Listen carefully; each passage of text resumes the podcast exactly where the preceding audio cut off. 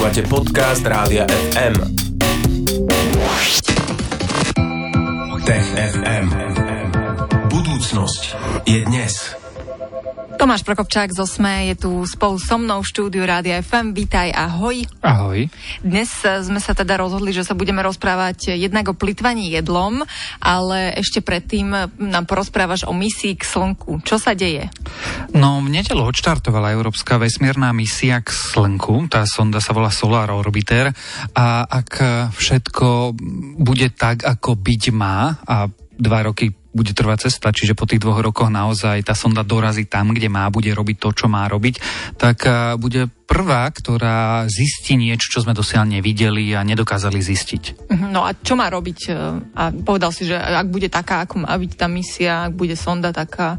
Ako... Lebo vo vesmíre sa môže pokaziť strašne veľa vecí, napríklad stretnúť to UFO. Mm-hmm. Ale teda oveľa pravdepodobnejšie je, že môžeme stratiť e, so sondou kontakt, e, že tam bola nejaká chyba, niektoré zariadenie bude chybne fungovať, že bude softverová chyba, takže niečo sa nespráva, bude správnym spôsobom spôsobom tá sonda bude potrebovať pomoc od Venuše a troška od Merkúru pri tých preletoch a spoliehaní sa na gravitačný vplyv tých mhm. vnútorných planet. Môže sa toľko veľa vecí pokaziť, že kto vie, vždy je to taká veľká lotéria. Vedia o tom na Venuši a na Merkúre? Zatiaľ asi netušia, že im tam posielame pozdrav a dobrá otázka je, či o tom vedia tí vesmírni inžinieri a tí o tom asi všetkom vedia, tak napokon tá misia stala pol miliardy eur, mm-hmm. tak eh, jej držíme palce, no, tak eh, snad nám prinesie nové poznatky.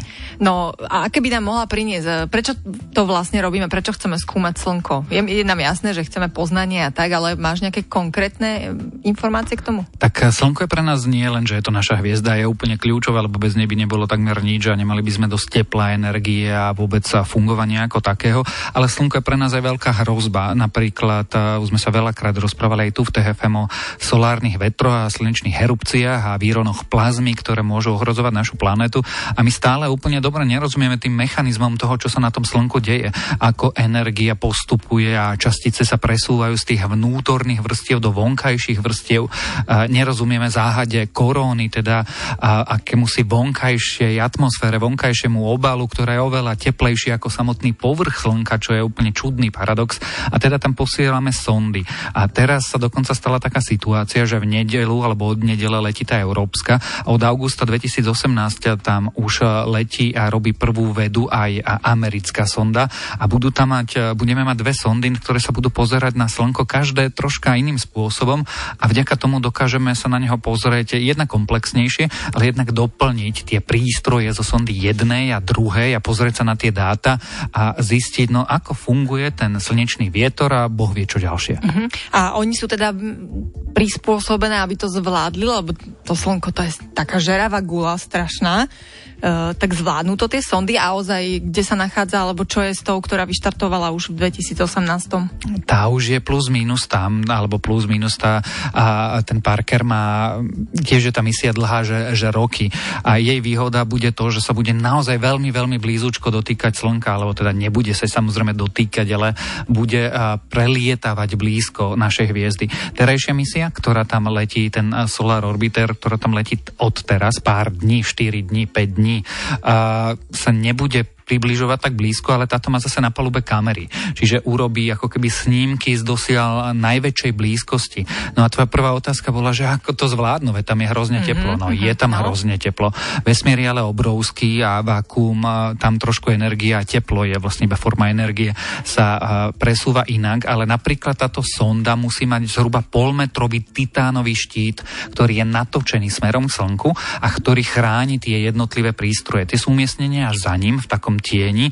A to prirovnanie nie je dobré, ale, ale ako keby mieste, kde ten štít bolo 500 stupňov Celzia a v mieste, kde sú tie prístroje vďaka tomu otieneniu toho titánového štítu je zhruba 50 stupňov Celzia. Čiže už sa dá ako tak normálne fungovať. Ono tomu pomáha aj to, že je tam akože nízka hustota častíc a tým pádom sú tie nabité častice síce horúce alebo vysoko energetické, keď chceš, ale nie každá ťa trafí, čiže je tam akože veľa prázdna.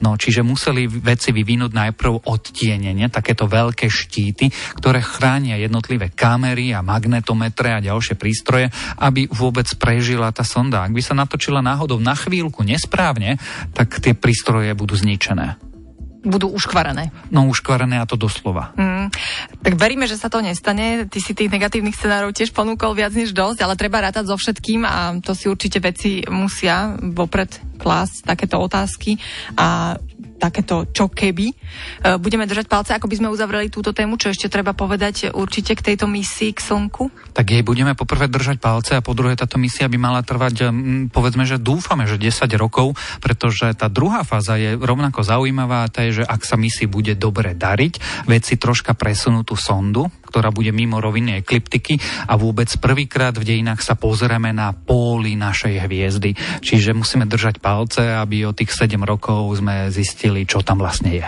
No, tak ideme čakať. A zatiaľ sa budeme rozprávať napríklad aj o plitvaní jedlom v TGFM. Už za moment. Tech FM.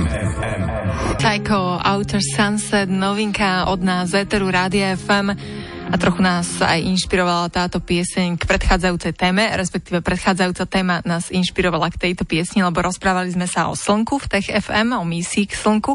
A teraz v TFM pokračujeme. S Tomášom Prokopčákom sa budeme rozprávať o plitvaní jedlom. Tomáš, vraj je to ešte horšie, ako sme predpokladali. Je to tak? Je to tak. Ukazuje sa, alebo teda nový výskum naznačuje, že plýtvanie jedlom, alebo to, ako sme vyrátavávali alebo vypočítavali, koľko jedlom plýtvame, bolo podcenené. Čiže plýtvame jedlom podľa všetkého viac a to až dvojnásobne viac, ako dosiaľ hovorili, hovorili teda prvé predpoklady. Uh-huh. A čo to znamená pre nás ľudí a čo to znamená pre klimatickú zmenu? Ono sa hovorí, že zhruba, zhruba 10% skleníkových plynov, ktoré pomáhajú šíriť alebo pomáhajú samotnej klimatickej kríze, klimatickej zmene, a pochádza z jedla od odpadu z jedla, splýtvania jedlom a podobných procesov. No, čiže čím lepšie vieme spracovávať jedlo a menej ním plýtvať, tým okrem mnohých iných vecí, že šetríme jedlo, ktoré môžeme bude rozdať alebo lepšie ho distribuovať, tak zároveň pomáhame našej planete v boji, alebo teda aj sami sebe na tej planete v boji s globálnym oteplovaním. To je jedna vec. No a teraz veci sa pozerali na štatistiky od Svetovej zdravotníckej organizácie z OSN a pozreli sa, čo oni hovoria o tom, ako teda veľmi, mm, keď to prerá rátame štatisticky denne na osobu plýtvame jedlom a pôvodný predpoklad bol, že zhruba, zhruba 200-250 kalórií na osobu na deň. No a ukazuje sa, že je to až 500 kalórií, keď si to, mm, aby sme si to vedeli predstaviť, to je, že e, štyria plýtvajúci ľudia by dokázali denne nakrmiť piatú, piatú osobu. No tak by som chcela vedieť, že kto plýtva za mňa, kto má mojich 500 kalórií navyše, alebo no.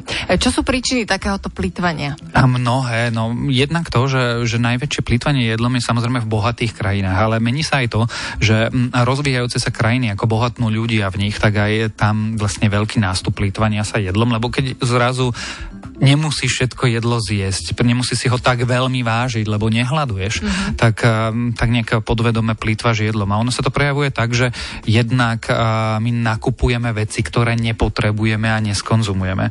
Ďalšia vec je, že si objednávame a jeme a dostávame v reštauráciách príliš veľké porcie, ktoré nedojeme a zase zostávajú zvyšky.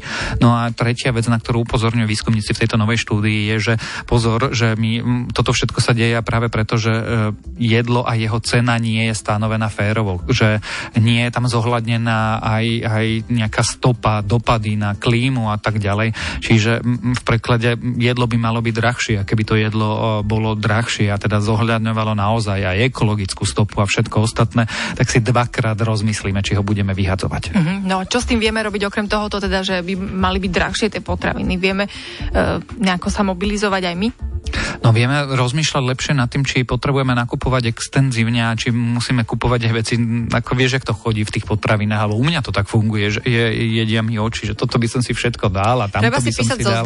A to veľmi pomáha písať si zoznam. Čiže jedna vec je nenakupovať hlúposti mm-hmm. a rozmýšľať pred tým, keď človek varí a keď si naklada porciu, či to naozaj všetko zje a či, či naozaj sa mu len nezdá toho málo, ale v skutočnosti je to tak akurát. Čiže radšej menej potom si doložíš, keby ti chýbalo. Presne tak a tiež pomáha to, keď budeme vlastne rozmýšľať s tým jedlom, ako ho neskôr použiť a uskladňovať, že, že veď ale toto sa dá ešte dojesť, toto sa s tým dá niečo urobiť, toto je zvýšok, s ktorým sa dá treba zuvariť polievka, uh-huh. že nemusíme to všetko vyhatovať koľko jedla dokopy zahadzujeme, máme nejaké aj konkrétne čísla alebo nejaké štatistiky. Ty si spomínal, že vlastne táto téma sa zakladá na e, nejakom novom výskume.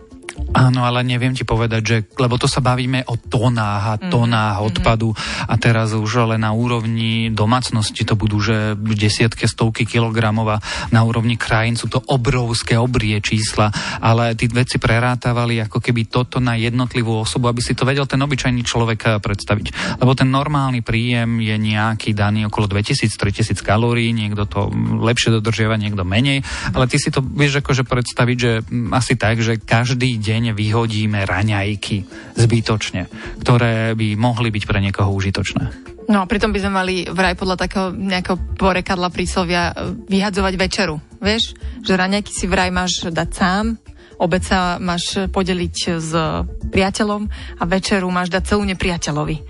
Je to tak, no, ale neviem, čo by ti na to spalo. povedali Taliani, ktorí, ktorí vlastne pri večeri sa stretávajú celá rodina. Jasné, no, tak pozdravujeme aj do Talianska, aj kdekoľvek nás počúvate. Môžete Tech FM počúvať aj o týždeň vo štvrtok po 15. tu u nás v Rádiu FM. Tomáš Prokopčak z Osme príde tak ako dnes. Ďakujem, že si prišiel a priniesol tejto témy. Teším sa aj na tie ďalšie. Maj sa pekne, ahoj. Ahoj.